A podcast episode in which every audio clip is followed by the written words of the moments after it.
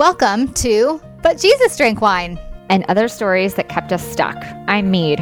And I'm Christy. In this podcast, we'll explore the stories that kept us, well, stuck, wanting to drink and not wanting to drink all at the same time. Join us as we show you that freedom from alcohol does not have to mean a life sentence of misery and missing out. But actually means living an authentic life full of peace, joy, and purpose. Hello, my friends. Hello, my beautiful sisters. How are you? Hi. Hello. We are so excited. As you say, we say this every single time. We're like, I'm so excited. We're just excited a lot. Yeah, We're, excited. Really, we're excitable gals. We're so excited, though, for serious to have the one and the only Jenn Kautsch, founder of Sober Sis. If In you're in the in the house, if you are in the sober or sober curious like sphere, you know who she is already. She doesn't need an intro, but I'm going to give her one anyways. She is a motivational speaker. She's the author of Look Alive Sis, which I definitely need to, I need to get my hands on that. I haven't done that yet. Oh my gosh. Her passion is creating spaces where women can renegotiate their relationship with alcohol without labels, judgment, or shame. Whoop. She coaches ladies who feel stuck in the gray area on the drinking spectrum and helps women get off of ilo- autopilot and mindless sipping through the habit of wine o'clock. I love it. She lives in Fort Worth, Texas with her hubby of 28 years and has two kiddos in her, their young 20s. Jen, thank you for being here. Oh my gosh. Thank you for having me. We've been wanting to do this for a while. And I'm Yeah. glad that today it's finally here because this is going to be a great, great conversation and just look forward to, to getting to know y'all better too. Oh, yay. Um, well, where should we start? Cause I, we want to hear like everything. But what, tell us, I guess your, oh, we should also mention, which is, we are so excited about this too, that Jen is a sister in Christ. And so Mm. we are going to have a really good conversation about the sober curious movement and how God fits into all of it for the three of us too. Right. So why don't you just give us your testimony and how, how sober sis got to be where it is today? Yeah. Well, you set me up really well because it's definitely a God story. it's definitely a God story in my life, woven all the way through, even the drinking, even the struggle, even the uh, fact that, yeah, I'm now AKA sober sis. And when you get to know my story a little bit, it's an unlikely pairing. My story, you know, starts probably like many others. I grew up, I was fortunate enough to grow up in a solid family and, and really had a pretty smooth road. I mean, your basic, you know, childhood challenges, but went on to college, pledged a sorority.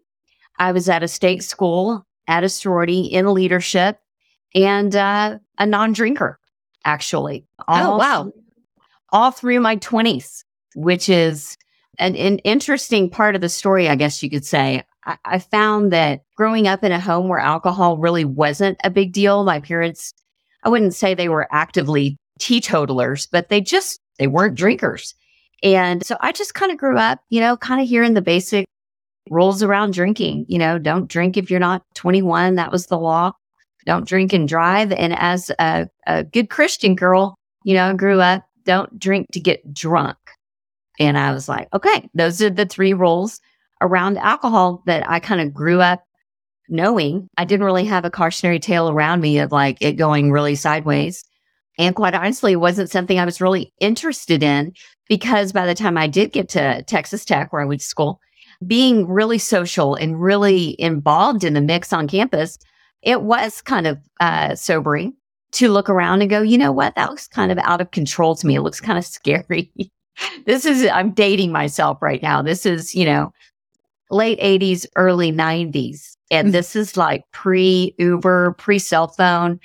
Get yourself out of a pinch by like phone a friend. Uh, no, you're, you're out there. And so uh, there's just my nature, my personality. I was like, no, thanks. That looks kind of not for me. And so it just really wasn't a part of my life. But, you know, there were difficult and challenging and heartbreaking things that happened in my 20s where I think if I would have already had a relationship with drinking of any kind, even if it was just kind of horsing around in high school or drinking socially in college, I would have been really set up for a much earlier drinking relationship in my 20s had it already been in my life. Got married at 24. I married my college sweetheart on the day he graduated college. I'm older. And so I'd already been out of school.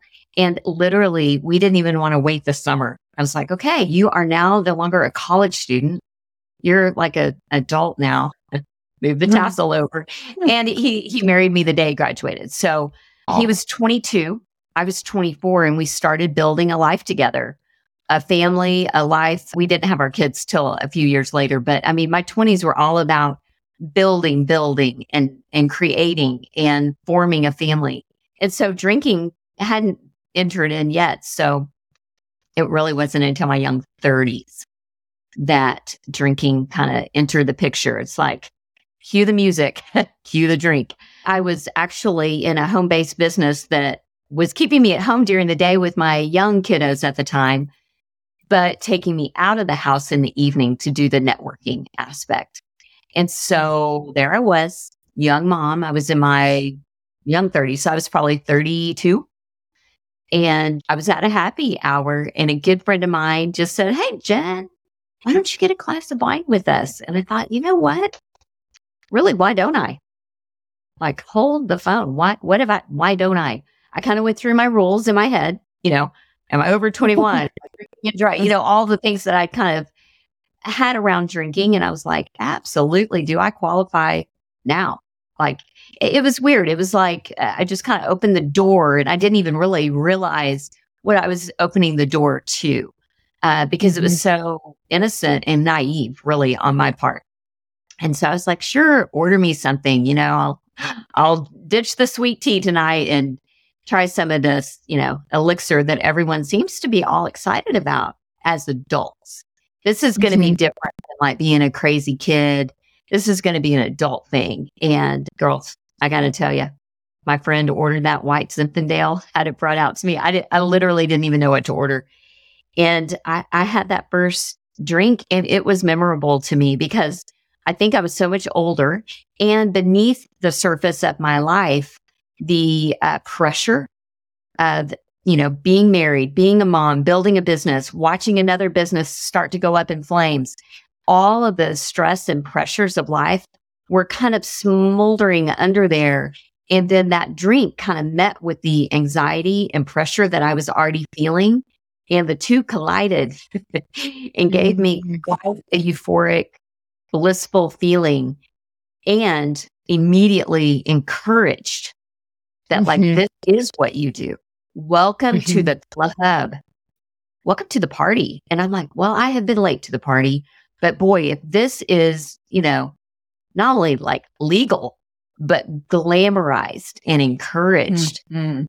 I'm in. I'm all about it. How fun is this? This is not, uh, there's nothing quote wrong with this. And, and I still don't think in and of itself there is.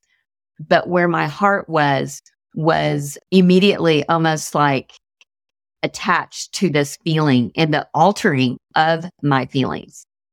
Mm-hmm. So that I'll kind of pause there to let y'all just kind of comment on what I've said, but it really wasn't until my young 30s that my relationship with alcohol really even started. I mean, I'd had a handful of drinks before that time, and each one I was like, yeah, what's the big deal? This is gross. I love how you talked about um because I think this is so relatable. It's like all of that stuff that's bubbling right underneath the surface that c- kind of creates that perfect storm for, and I mean, there's so many pieces, but it's like it just all collides. It's the glamorization of it. It's I'm an adult. It's I'm not doing anything wrong here. You know, like with right. your rules. I kind of deserve it. My yes. me time, my reward. We've all heard mm. that, but it's it's very true. And this is I will date myself. This is literally 20 years ago. So 20 years ago, the culture around drinking was just starting to shift where you mentioned uh, the marketing and messaging to women about drinking was about that time really making a huge shift where they were literally industry wide like like i could just see them in a boardroom going who yeah. is not drinking enough yeah who, mm-hmm. who, who, do we need to mm-hmm. really target who mm-hmm. needs to be our new avatar oh yeah it needs to be uh, young moms, working moms, the mommy wine juice culture.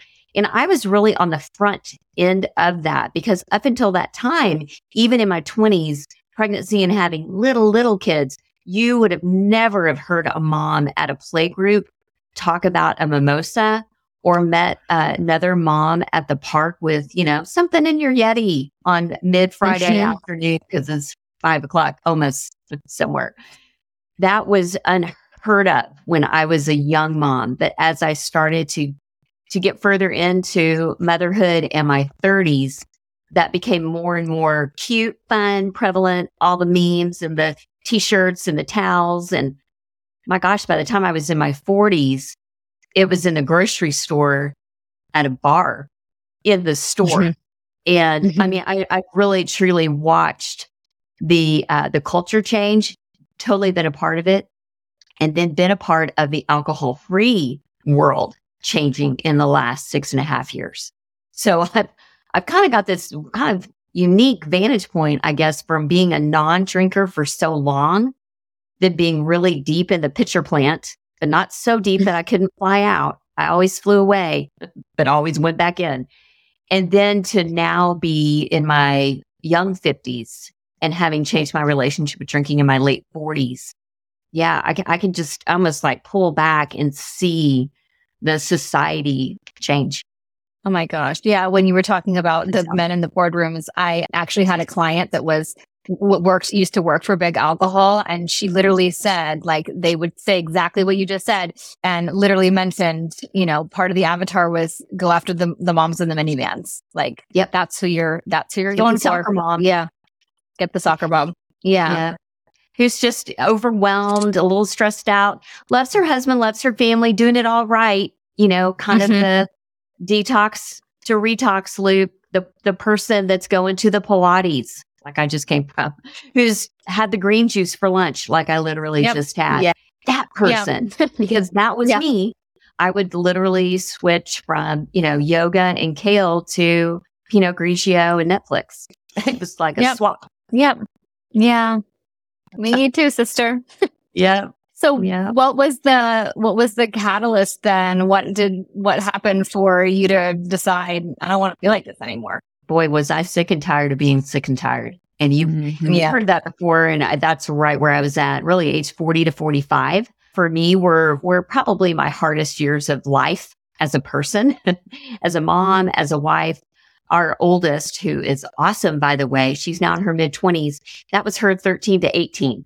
And that was my 40 to 45. And those were, Oh. those were just challenging years of parenting, of marriage, of, you know, I just started to feel like I was kind of losing myself, playing smaller. But the catalyst for me was quite honestly us leaving that season. And I say us because she turned 18 and was ready to move on and actually almost 19 move across the country. And I thought, okay, I'm at a, I'm at a pivot point myself. I, I can reinvent myself too. It's kind of cool when you're a kid because when you change seasons like high school to college or college to adulthood, you, you get a kind of a new chance at like how you want to show up. And I really felt like it was kind of my chance to, to, you know, mid forties. I wanted to show up differently at 50 than I did 40. And I thought, well, I can't do that overnight. It's not, it's not going to be a three day juice cleanse. I mean, this is going to take a lot more work to really get my mind, my body, and my spirit back in alignment because I knew I was totally out of alignment in every way. I mean, I was chasing my own tail. And so at that time, that's that's when I really started picking up on the sober curious movement and the incredible uh, women and men who have gone before me that were leading the way and uh, reading their books, listening to their podcast, and really just trying to learn the science was huge for me because I'd never Mhm. heard of, of all this. And so that it was a pivotal time for sure. I'm curious, and I mean, you don't have to give all the gory details, but like the difference between, yeah, like you wanted to show up differently. And I know I can, I have like clients in mind in my head who are like, okay, but like, what, how were you showing up? Like, how much wine were you drinking? Like, give me the, give me the juicy details of what did your Abs- drinking yeah. look like during that time that then prompted that? Cause that's, yeah.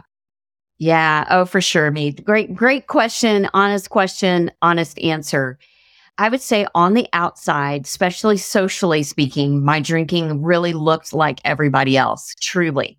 I think the fact that I even stepped into this space as sober was quite a shock to a lot of people around me because they didn't ever uh, cast me as someone with a drinking problem. They, in fact, a lot of people knew me as a non drinker if they hadn't seen me in a while. Like if I got mm, together with college friends or people that knew me in my 20s, they might have missed that 15 year drinking gap in there that I, I only had about a 15 career drink, a 15 year drinking career. It's a mouthful, mm-hmm. Uh, which all in, I mean, I work with ladies and I'm sure you do too that have uh, been drinking for decades and decades. And uh, mine was fairly short lived, but I'll, I'll tell you this, it packed a punch for me internally. So mm-hmm. externally look the same. Don't really have any big epic yeah. fail stories out there. But in here, in my own house and in my own internal world, yeah, rut row. Yeah. Now mm-hmm. it's got the 80 20 rule going. 80% of the time, and I just talked about this on Instagram, about 80% of the time, moderation management was working for me in the sense that, yeah, I just felt sluggish the next day foggy brain, you know, woke up at 3 a.m., kind of your basics of drinking. Mm-hmm. Uh, but about 20% of the time, um, oh, yeah, one too many. What did that look like for me? It looked like uh, kind of glassy eyed when the teenagers are coming home. They're making curfew. I'm waiting up for them, but I'm three glasses in. Mm. And or more. Maybe did the bottle break down? And I talk a lot about that because that was what I had built up enough tolerance to be able to do on a regular basis. I mean, on the regular, I was being able to do, quote, the bottle breakdown, where I'm just going to have a glass. I'm just going to have a glass. And we all know that the bottle has like a bottom in it that just drops out. And uh, over any given evening, I could have, you know, three or four glasses of wine from 5 to 10 p.m. That's really what was most painful for me was the duplicity that I felt in my own life, the double-mindedness, the divided mind. I, I felt literally that mental tug of war and at odds within myself pretty much all the time. Because if I wasn't drinking, I was thinking about drinking if I had had too much to drink, I was thinking about never drinking again, knowing that that would never be the case. Yep. And it was just this round and round. Uh, but I mean, I've definitely got a, a, handful, at least maybe on two hands, uh, stories where it was like, wow, I really crossed the line. And, and my family noticed, especially my daughter, which was really painful because she was my oldest and the one that was really paying attention Mm-hmm. And because I am a recovering perfectionist, I'm an Enneagram one. If y'all are into the Enneagram, mm-hmm. I just talk a lot about it, but my desire to be a good mom, get it right. You've got the mom guilt. You've got the Christian mom guilt. I'll throw that on there too, yes. which is not from God. It's really ultimately from the enemy and ourselves. But I had a lot of pressure on myself to show up and always be the beacon of light the stable one, the voice of reason. You mm. can always count on mom. Always. You can always count on Jen. She's never going to let you down. Uh, the way it worked in my family, it wasn't super safe to let a lot of emotion show because we get it together. People, we get get it together. And mm-hmm. you can mm-hmm. use your words and talk about feelings, but even that needs to be kind of in control and articulated well. And this kind of wheels off and so a lot of my drinking was to feel. And some of my drinking was not to feel. And I, I bounced back and forth with sometimes I was drinking to let loose and to let go, have a good crying session, you know, really get into my feelings. And then other times I was drinking to completely avoid my feelings or dull the anxiety that was smoldering inside of me that I had no idea was actually attached to the alcohol I was drinking. Oh my no gosh. Idea. Have you read my journal? Because I'm like, Like, I yeah, feel and not feel. Oh my gosh, yeah. that yeah, is- I wrote that down. Yeah. that is yeah, that is so true, and and it's so painful to to think about that. That is what we were doing because I'll say we because that I mean is ex- I could have said exactly all of those things, and yet it's also really cool to not to jump too far ahead to now be in this place where we can reflect back and go, oh my gosh, well no one, no, it's like of course we ended up where we did with wine, of course we Of course. did. We weren't feeling, and we were, you know, I- mean all of that, all of that, and then how that gets ingrained in in us with these stories that say, yeah, that we need to, we need this now. It's part of our, yeah, it's part of our Yeah. survival kit I'm as a curious about Yeah. y'all too with this kind of idea, but for me, being kind of so late to the party, being a later in life drinker, and already having a really, I would say, really deep and strong relationship, a personal relationship with God. When I brought drinking in, it was almost like bringing in like a third party. Like, Mm. I mean, I'm all about the Trinity and the trio. That's one trio, but it's almost like I kind of made it like Jesus plus Mm. my little helper plus my grit and fortitude. We can do this together. And I, I think early on, I didn't associate how much I was going to, well, I didn't know how much I was going to end up leaning on the, the alcohol, but I felt almost out of the gate a sense of a little bit of confusion and shame. And because I didn't have anybody to talk to about it, nobody was out there talking about this um, 20 years ago on a podcast, talking about gray area drinking or wine o'clock, or that you can be a really good mom and a good person and really health conscious, and then also struggle with this. Like either you Mhm. were an alcoholic or you weren't. If you had a problem with drinking, there was one solution only. And I'm all about a lot of solutions.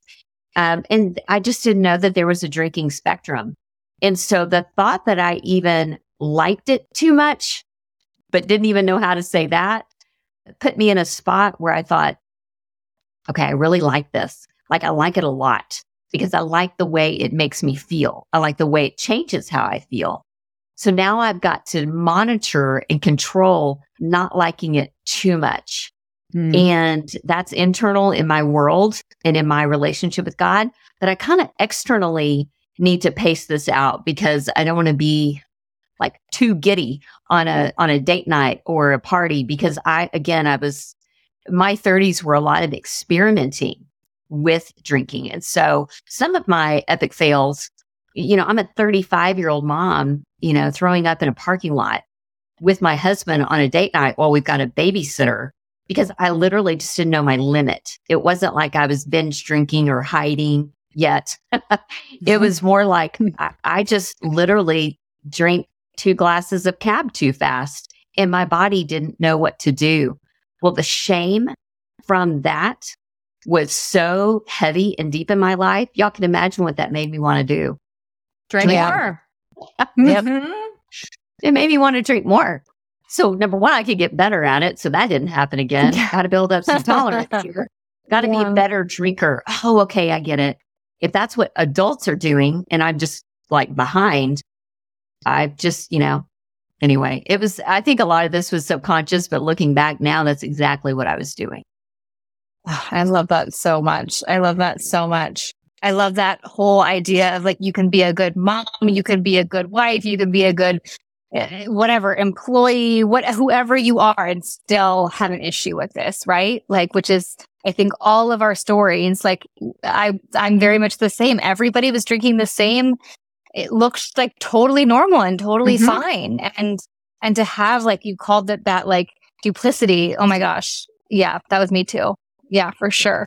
Which turns up the noise in that internal state where we're already, you know, thinking about prepping for, recovering from, how am I going to never do this again? Like, I mean, it's just, again, that kind of like internal storm is brewing, brewing, brewing. And it's, yeah, eventually going to, It was crazy making. And I even took a year off. I will mention this in my late 30s, um, age 38 to 39. And only been drinking, you know, five or six years pretty consistently.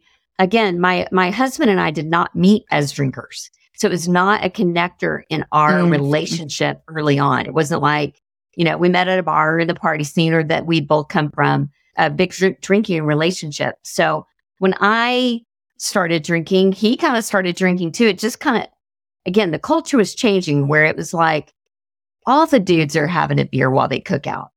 All the women are Mhm. in the kitchen drinking the wine. You can even go Mhm. to a Bible study and it's BYOB. So like the Mhm. world was changing around us. Whereas in college, it was more like drinker, non-drinker.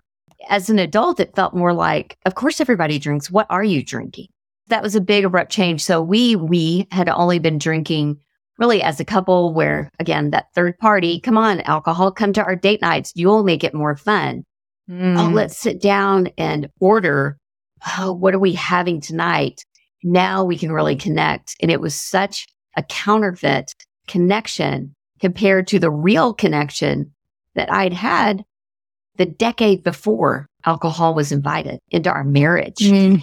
I really had, but at first it didn't seem like an enemy, felt like a friend, didn't feel like a foe. It felt like, oh, awesome. This is like, this is like a way to get my mind off of the heavy responsibility and the overthinking and kind of like let that girl loosen up a bit. And, you know, I thought our intimacy was better.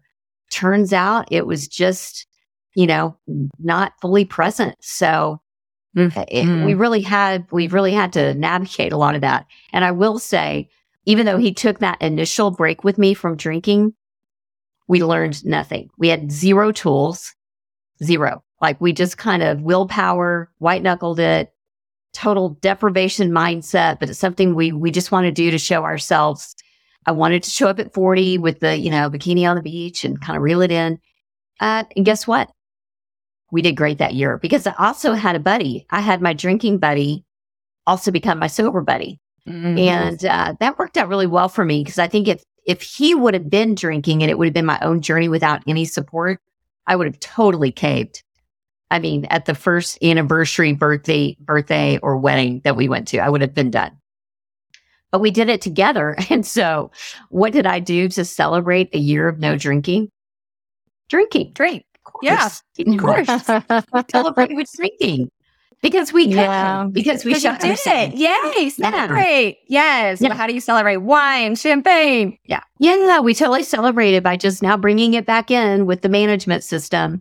And uh, quite honestly, here, here, fast forward, I've been alcohol free for about six and a half years or so since April of 2017. And it's not been his path. He has not decided to be alcohol free this round. In fact, it's, it's been something that we've navigated as a couple uh, because we started out together as non drinkers, took that break together. And then I kind of peeled off and went the alcohol free route. And early on, it was extremely difficult for me because it was so engrafted in our relationship and kind of like what we did for fun as an activity, Mhm. even though it wasn't always Yeah. that fun when we were doing it. Mhm. Uh, so that's been, that's been a journey in and of itself. Wow. I was going to say that's the question that people are asking too, because that's what we get a lot, you know, and it is, it is hard to, you know, have that awareness that like something needs to change and I want to do this for myself. But I too, like my husband and I, our hobby was cocktailing. Like cocktailing was a verb. That's the thing we did together. We didn't hike together. We cocktailed together. And so Yes. what are we going to do when I'm all of a sudden going, let's make this change and he's not on board? And I think that's where it is tough, but there is hope. And just how, how did you step into that? Like, well, okay, I've got to just do this for myself. And where did you get that first kind of like boost into the the future of your alcohol free living? really for me, it was just starting to work on this concept of having a really strong why. Why was I doing this? Mhm. And if I made it about anybody else or for anybody else, doing it for my kids, doing it because my husband kind of hinted towards that might be a good idea. He was really the only one that ever even said, Hey, you know, because he also caught the the flip side of the fun Jen. He caught the unfiltered version of Jen, the Jen that had a few that really all of that anger and frustration and all that would come flying out of my mouth. He caught that girl too. I So have no idea what you mean. idea. Yeah, you don't Me know neither. Do? Me neither. oh man. Yeah.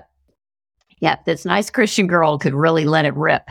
And um, could really let it rip. And not proud of that, but uh, Mhm. the the feelings were still there even after I stopped drinking. So um, it really helped us as well to go into counseling. I'm a huge fan of counseling, therapy, uh, whatever you want to call it. I think having online coaches and online virtual groups like we have is super critical and important because we're all over the world and people can't always afford, you know, 150 $200 an hour for a therapist. Sometimes it's nice just to have the sisterhood and the camaraderie. But we we had some issues because we're, you know, we're in it to win it, as we say at our house. We're really committed to each other. We knew that we had let some things kind of stuff underneath. And part of that was removing the veil of alcohol for me and letting me get to some of those feelings without having a drink to do it. And uh, I'm really glad that we did that. We we spent a few years really uncovering and still, you know, do the work to keep our communication open. But I had to, I have a story early on when I stopped again. I was like, I can stop anytime I want, but can I stay stopped? That was Mhm. the that was the secret for me. So I could stop, I could do a juice cleanse, I could do a 30 day, whatever. And I was on, I guess, you know, probably my second week of not drinking. And we went to our favorite taco place. And my sweet husband, Craig, just without even thinking about it, he wasn't, he doesn't, I think he didn't realize what a big deal this was for me because I had not allowed him to see what a big deal this was for me. Y'all know I, I'd spent so much time minimizing my unhealthy relationship with alcohol and downplaying my hangovers and not talking about it because of the shame.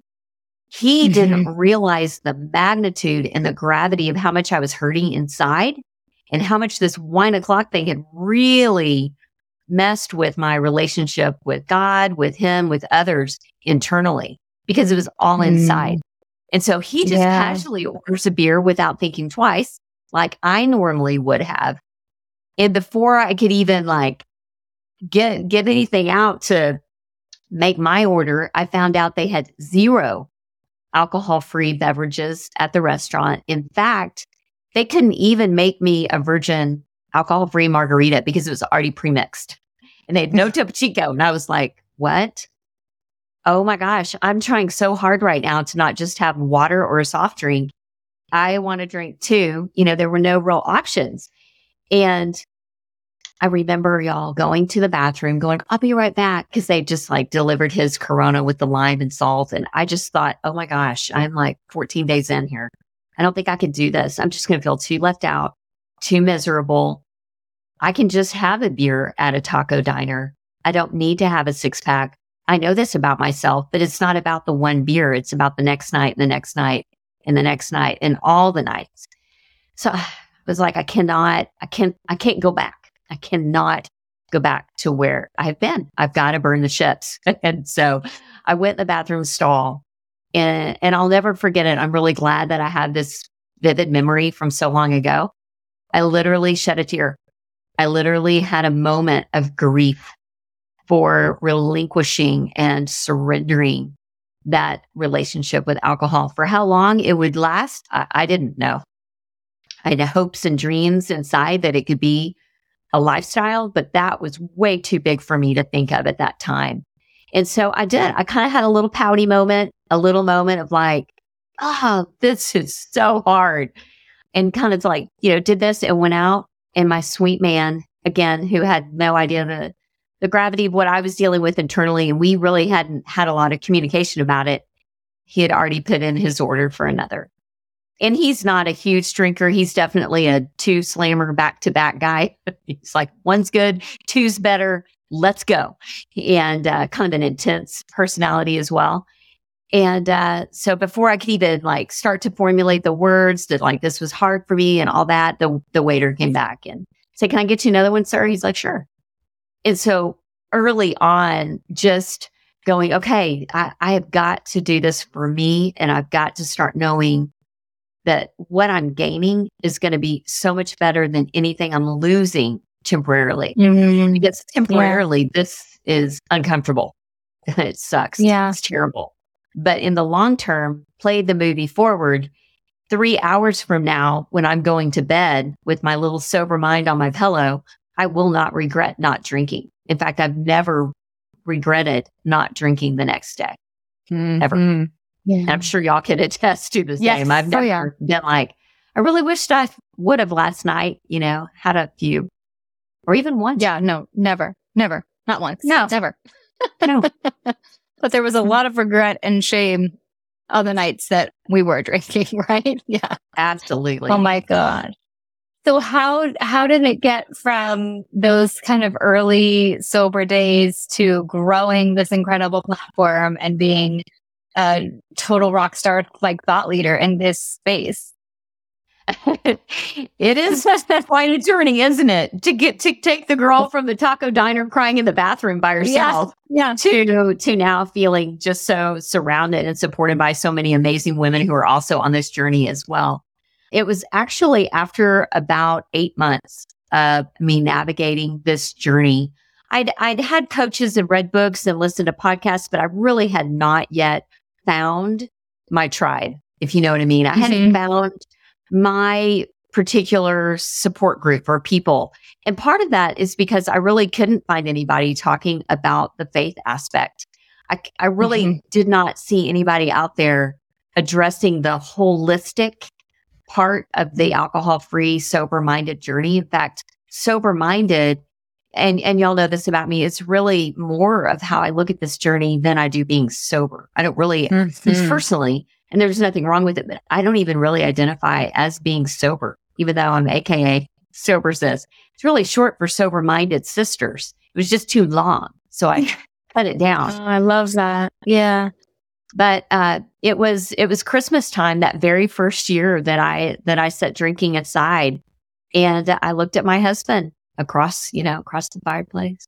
It was literally December twenty fifth, two thousand seventeen, and I said, "Babe, I just wish more women knew what I knew about alcohol and again the science and the the mindset shift that I really didn't have a drinking problem, I had a thinking problem."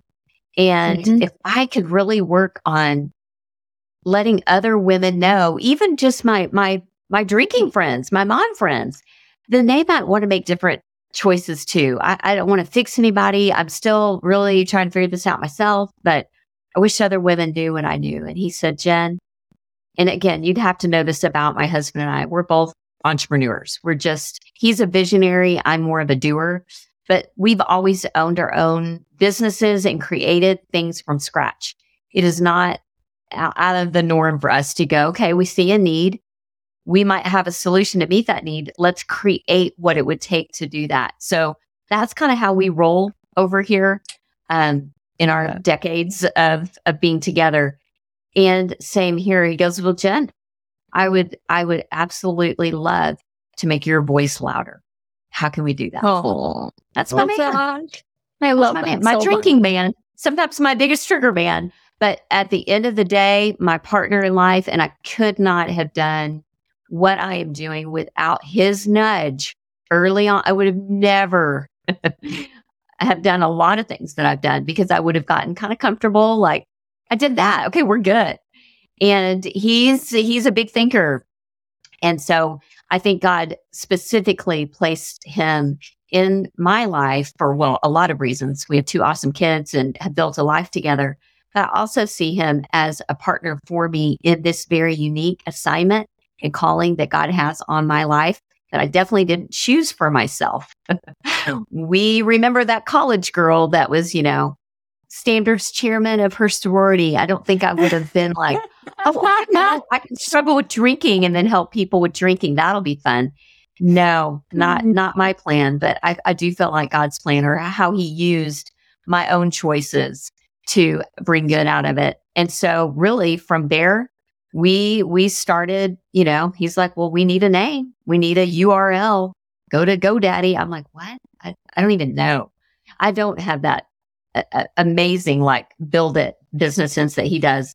Um, well, I do, I do more so now. I've got to say, I've grown a lot in the last six years, but that was kind of what kicked it off. And the first year was just, you know, really putting my content together based on my own experience, what I had learned and what I had found that worked best for me.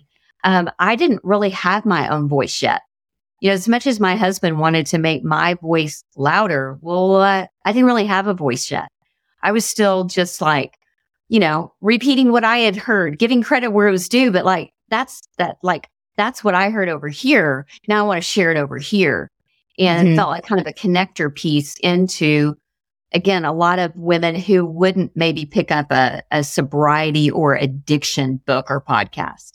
Yeah. Um, you know, they, they wouldn't have known to, to look for that. And so, so yeah, so early on, that's kind of how it started was let me put together, let me curate the best of all I have found. And after, after a, a while of that, I started getting my own voice. And that's when I feel like Sober Sis, as, as y'all might know today, really kind of took off, kind of took a turn because that's when we also started really investing in getting the message out. It was one thing to have the message inside. It was another thing to get the message out. So my yeah. goal with Sober Sis has always been to reach as many women as I can. And the good news is between us all, we'll never even get close to yeah. reaching all the women that need to hear from what we have to share. And I really do believe that. I really do believe there are so many women around the globe that need to hear the message of gray area drinking and about the power of connection and the holistic approach. But I know for me, it was really going into the relational side of things. Mm-hmm. One thing that's very unique about Sober Sis is it's less about programs and more about community. I really didn't set out to build anything other than a group of women that can keep wrestling with their relationship with drinking out loud for the long haul. So I've, yeah. I've been blessed to have women in our tribe for four, five years now who have been walking the journey and they're like elder sage, you know, women with as many new women as I can bring in. So we started treating, I feel like it's a ministry in my heart, mm-hmm. but I run it like a business because I'm trying to scale it to help as many women as possible. That's why y'all see me out there on all the sponsored ads and, um, you know, just ways to get, to get it out there. So that's my goal. I love the success story. I think this is one, maybe it's the most popular question, Chris, you, you may agree. Like, how do I do this journey if my husband's not on board? And though your husband didn't say, uh, like, I'm joining you in this, you had that kind of like, like you called it the burn the ships moment, which is exactly the language I used too when I started my journey, where I was like, you know, I just, I've got to burn the ships here and I've got to be okay with whatever that, you know, I had all these fears about how this was going to change our relationship. But meanwhile, like, what have I got to lose? Like, it's not, you know, I was already miserable a- as I was yeah. as a drinker. So if I can yes. be a little bit uncomfortable as a non drinker, but be heading in the right direction, at least I'm going somewhere. At least I'm moving versus yeah. just going round and round being miserable in my relationships. Yeah. Yeah. And that, and the power of, it just maybe starting with one person to being able to like, okay. So often we want the other person. We want our husbands to change what they're and doing. Waited. I waited for a long time. Yeah. Thinking that if he'll change, I'll change. Or if he could be stronger now, yes. I could be stronger now. But it was never his goal. It was, and yep. it's still not his goal. And I mean, I've got the memo. I've learned this now. It is not his goal to be alcohol free. He internally, yeah. uh, like many spouses out there, he himself does not have the cognitive dissonance that we had. My yep. man does not have the emotional, mental tug of war. Is it serving him?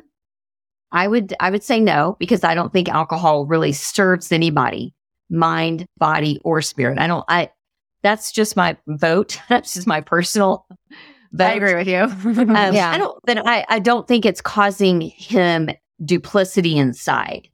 I, he mm-hmm. is aligned for him with what he wants to do when I was drinking, I was doing what it is I didn't want to do. Yeah. Just like Paul talks about.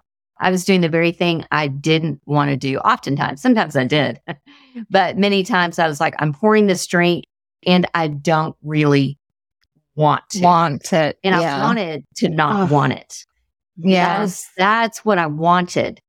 Yep. And I wanted to be, quote, like him or like somebody else who wanted it and didn't think twice about wanting it and then just had it and moved on. I've come now to see, no, that's not what I want. That's never what I want. I want to not want it. I want to be free from it. And finally, you know, after I would say it took me a good probably year, year and a half, probably 18 months of really putting in the work to make it where alcohol, even though I, I really did have a start point where I didn't have data points, we call that in mm. our tribe a data point. We call a slip up just a data point. I'm just doing some more mm. recon, just needed to know again, just learning. It's not a setback, it's valuable feedback. The whole progress over perfection motto is is what I'm using out there. So it's not really about counting days. It's kind of like one day or day one. But for me, it really has been a marked moment where I decided no more.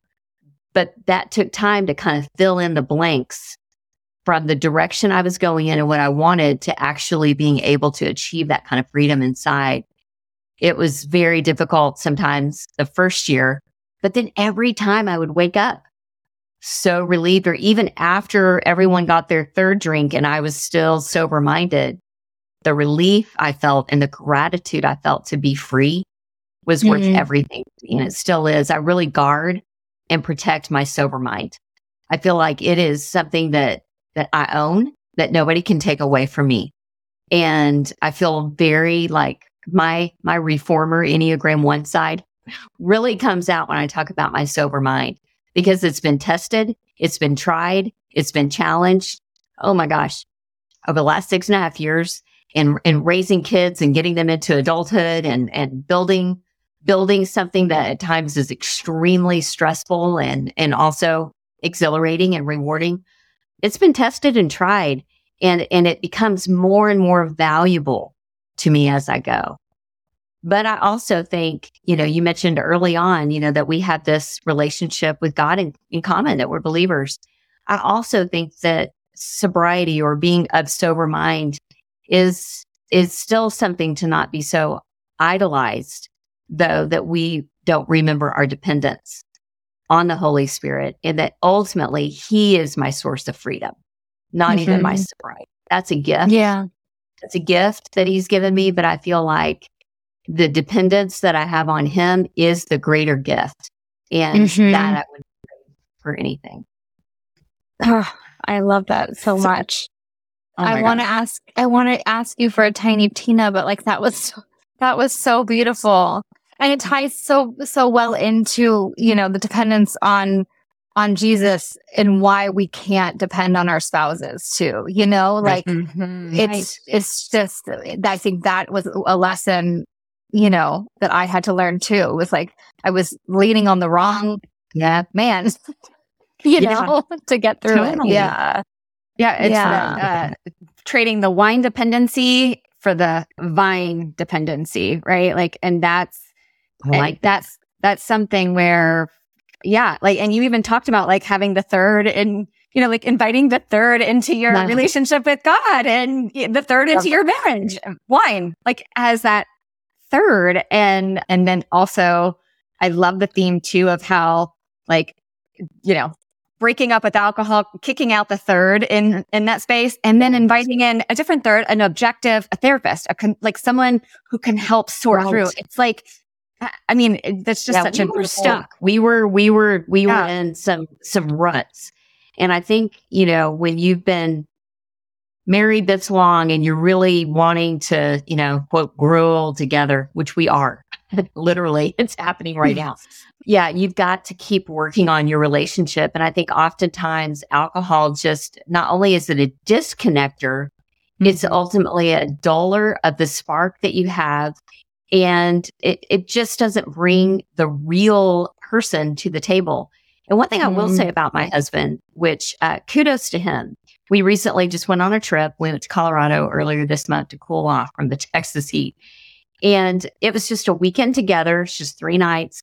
And I just said, Hey, babe, just asking, not demanding, not expecting, but just asking as a favor to me, would you consider not drinking for our weekend together? And I've asked him now numerous times. And I don't ask every time. We just went to a really cool local dinner fundraiser last night with, you know, the open bar. Do what you will. That's that's not a place I'm intimately trying to connect with my man at a big dinner. Do what you will, you know. And so I have to choose wisely when I ask for what I need and decide mm-hmm. when I mm-hmm. really need it. But when it's just he and I, or especially early on, if I was struggling, I would just ask for me, not for you. I'm not trying to change you. This isn't a mm. project about you. This is for me. Would you consider? And uh, fortunately, I've got a guy who will gladly do that for me. And, mm-hmm. and that's made a real difference just to ask, just to communicate about it. I think when we were drinking, there just was so little communication yeah. about drinking in general that it's really well, been really good to do that. And that's just where, and I know we're going to Tiny Tina Christie, but like that's where support can come in different forms. So where we may have in our head that like him not drinking is how is the support I need. I loved how you shared about how he kind of came alongside you, like, yeah, I want to help you use your voice. Like the ways that our right. husbands can support us in our journey and and we can separate that, it takes that it just it allow yeah anyway it just works that's so. a great point. You're exactly right. He's very supportive and it's not through his non-drinking lifestyle. Yeah. Yeah. And and maybe that's that's a place too where we can ask god you know if we're in that place like okay lord like how what does support look like? I have so i'm so set i'm thinking this one client i'm so set on i can't do this without my husband getting on board maybe it's turning right. to the lord and saying okay what i really want to support maybe i'm what how else could I get support and how else could I ask for that? And, and allowing the Holy Spirit to to convict and show each individual person because then it's more real. It's just like our relationship with Christ. I would never pressure or push that on somebody else because it's such a personal response to mm-hmm. a relationship. Mm-hmm. And I mm-hmm. feel like the same with any lifestyle choice or anything that may be a gray area. If I changed anyone else, including the women I work with. If I tried to change anyone else, it would never stick. They would just be jumping through the hoops, doing it for me, checking boxes. Yep. It would not be a heart change. And so I believe, you know, only partnering with the Holy Spirit, only partnering with God can we achieve that. And yeah. uh, just allowing space for that to happen, however that may look. And there's a lot of freedom in that because you know, as, as y'all, you know, I work with women. I've got my 21 day reset challenge. They come through and I have no expectation. I have hope for them. I can see the possibilities, but I'd rather them stay connected in our tribe ongoing and work it out and wrestle it out than try to like check a box and get it done. Yeah. Yeah. Yeah. It's so true. It's so true. That's why it's so hard, right? When whenever any of us gets like a brand new per, like woman in front of us and they ask the question like how long is this going to take? And it's like sister i have no idea but like buckle up because it's going to be like the best ride ever. Right? Mm. Yeah. Totally. So true.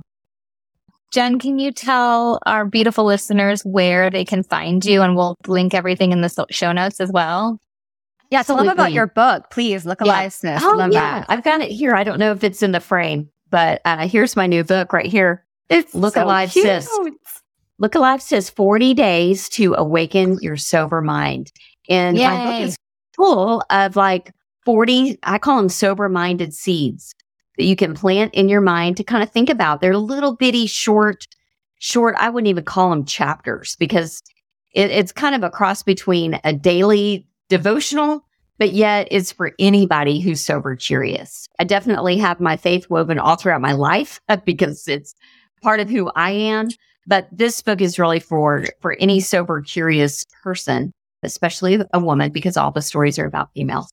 And yeah, so this just came out in April, and oh, I've got all kinds of freebies mm-hmm. with it on my bio in my on my Instagram at sober sis, one word at sober sis. I'm actually giving away the first five seeds, the five digital chapters uh, for free. So you can read five and be like, oh, okay, I want the other ones.